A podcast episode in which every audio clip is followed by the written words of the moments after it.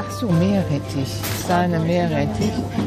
Soll ich alleine zurückgehen oder? Ich glaube gleich hier. Lass den Wagen dann hier. Renate Meyer begleitet Frau Kremer in den Supermarkt.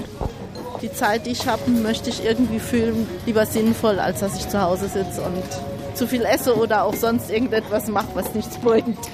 Die 51-Jährige hat sich für diese Aufgabe entschieden, weil ihre Kinder schon erwachsen sind und sie nun viel Zeit übrig hat. Sahne Meerrettich. Die Größe, aber von der Firma, wenn es Gut. geht. Ja? Ich bin immer eine sehr flotte gewesen. Ich war immer vorne dran eigentlich, mein Leben lang. Und deshalb ist es für mich vielleicht besonders schwer. Ich kann mich schlecht schicken mit meinem Zustand. Marga Krämer ist 81. So wie sie sind auch viele andere ältere Leute froh, dass sich in dem Städtchen Troisdorf bei Köln Menschen zur Verfügung stellen, die ihnen im Alltag behilflich sind. Guter. Das Projekt ist der begleitende Senioreneinkaufsdienst des Diakonischen Werkes und der Stadt Troisdorf. Das ging recht fix, dass sich dann die ersten auch gemeldet haben. Das waren Leute, ich würde sagen, ab 50 aufwärts, die einfach sagen, ich habe jetzt wesentlich mehr Freizeit als vorher, ich bin vielleicht nicht mehr ganz im Beruf, meine Kinder sind erwachsen, die sind aus dem Haus und ich möchte gerne neue Aufgabe, ich möchte gerne was machen, ich möchte mich engagieren. Stefanie Brücker organisiert den Begleitdienst. Menschen aus allen gesellschaftlichen Schichten melden sich bei ihr. Die 40-jährige Hartz-IV-Empfängerin, die sich zu Hause langweilt, oder die kinderlose Ehefrau eines Managers auf der Suche nach Lebenssinn. Und auf der anderen Seite ist es genauso. Wohlhabende ältere Damen mit Haus und Garten oder Menschen, die in einer Sozialwohnung leben und eine knappe Rente haben. Da unten sind ja die ganzen Mehlen. Da habe ich nämlich wirklich gar nichts mehr.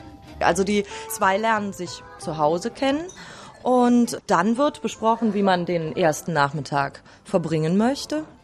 Das sind Bankgeschäfte, das sind Einkäufe, auch mal Arzt- oder Apothekenbesuche, kulturelle Veranstaltungen oder auch Kleidung, dass man gemeinsam mal eine neue Bluse, Röckchen kauft, was auch immer. Alles, was man im täglichen Leben macht, was einem Spaß macht und was man vielleicht ohne Begleitung nicht mehr alleine schaffen wird. Ja, und ich begleite das Ganze telefonisch, indem ich auch einmal in der Woche halt den Senior oder den Ehrenamtler anrufe oder bitte halt auch darum, mich anzurufen, wenn irgendwas mal nicht klappen sollte. Da treffen wildfremde Menschen aufeinander und schauen wir mal, was daraus wird.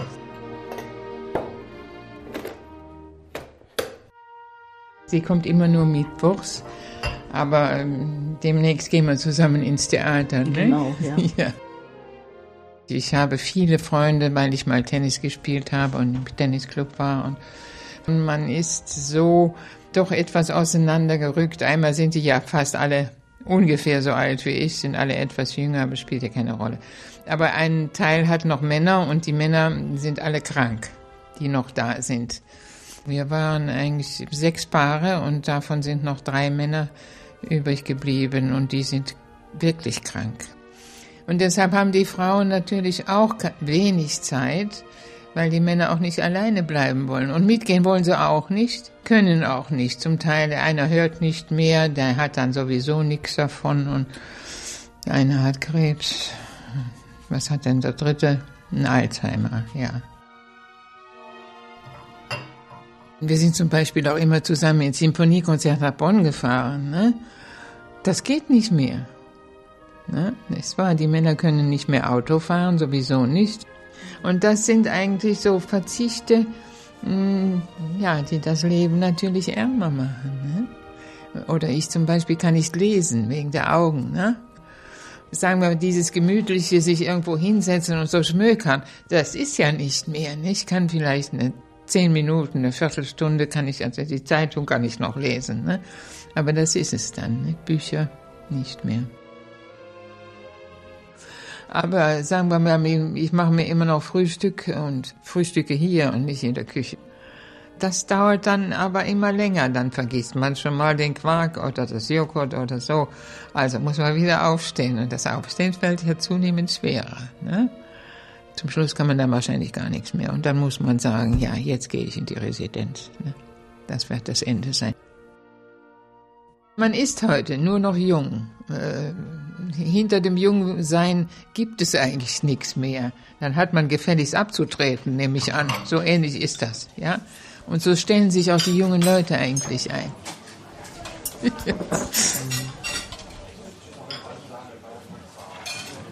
Die Kinder sind alle beschäftigt.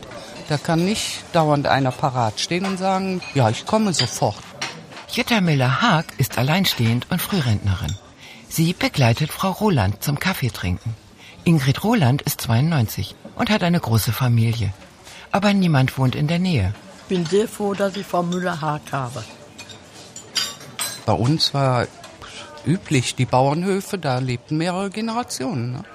Und dann war immer einer da für die Älteren. Aber die Älteren genauso gut für die Kleinen. Ne? Das war ja gegenseitiges Geben und Nehmen. Und das war das Positive dran. Ne? Da kam man nie in ein dunkles Haus. Ja, oder in eine dunkle Wohnung. Da war immer jemand. Aber heute, Sie müssen sich danach richten, wo Sie Ihre Arbeitsstelle haben. Da können Sie nicht sagen, ich wohne in Troisdorf und hier muss ich bleiben, weil meine Mutter hier noch lebt. Nee, wenn ich eine Arbeit irgendwo kriege, muss ich weg.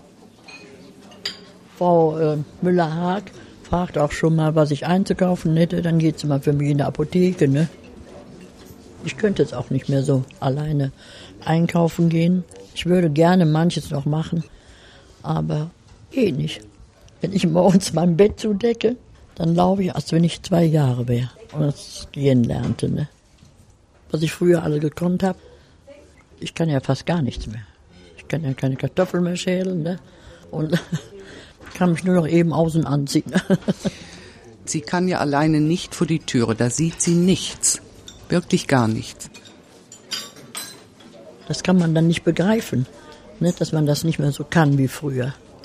Früher konnte man gehen, einkaufen und noch die Sachen alle tragen bis nach Hause. Hat man sich früher gar nicht vorstellen können, ne? Denkt man doch gar nicht dran. Da sah man noch alles voller Sonnenschein. Ist es aber nicht mehr. Donnerstags werde ich geduscht. Da habe ich immer Angst vor, ich würde hinfallen. Aber ich muss die Angst wegjagen. Aber das kann man nicht gut. Das geht nicht gut. Ich möchte ja auch nicht ins Heim. Da wäre ich auch nicht lange drin, dann wäre ich tot. Spinat, Butter, Kohlrabi, nein, Zitrobak, alles nicht. Ah ja, Kapern. Da tastet man sich vorsichtig ran. Kapern hier. Groß, klein, Klein. ganz klein. Ich denke, dass alles um einen rum mittlerweile sehr anonym ist. Da möchte ich gerne, so viel ich kann, dran verändern. In meinem kleinen Ah ja. Kosmos. Ja, jetzt gehen wir durch den Gang. Ich finde das sehr wichtig, dass es diesen Austausch gibt. In meiner Familie war das sehr lange Zeit so. Und da ist mir das erste Mal aufgefallen, dass es sehr, sehr viele alte Menschen gibt, die noch nicht mal besucht werden, die wirklich ganz alleine waren. Und ich dachte, wenn du irgendwann mal irgendwie Zeit findest, dann möchtest du gerne in dem Bereich was machen. Und dann, äh, ja, kam das gerade recht. Das passierte einfach. Kartoffeln.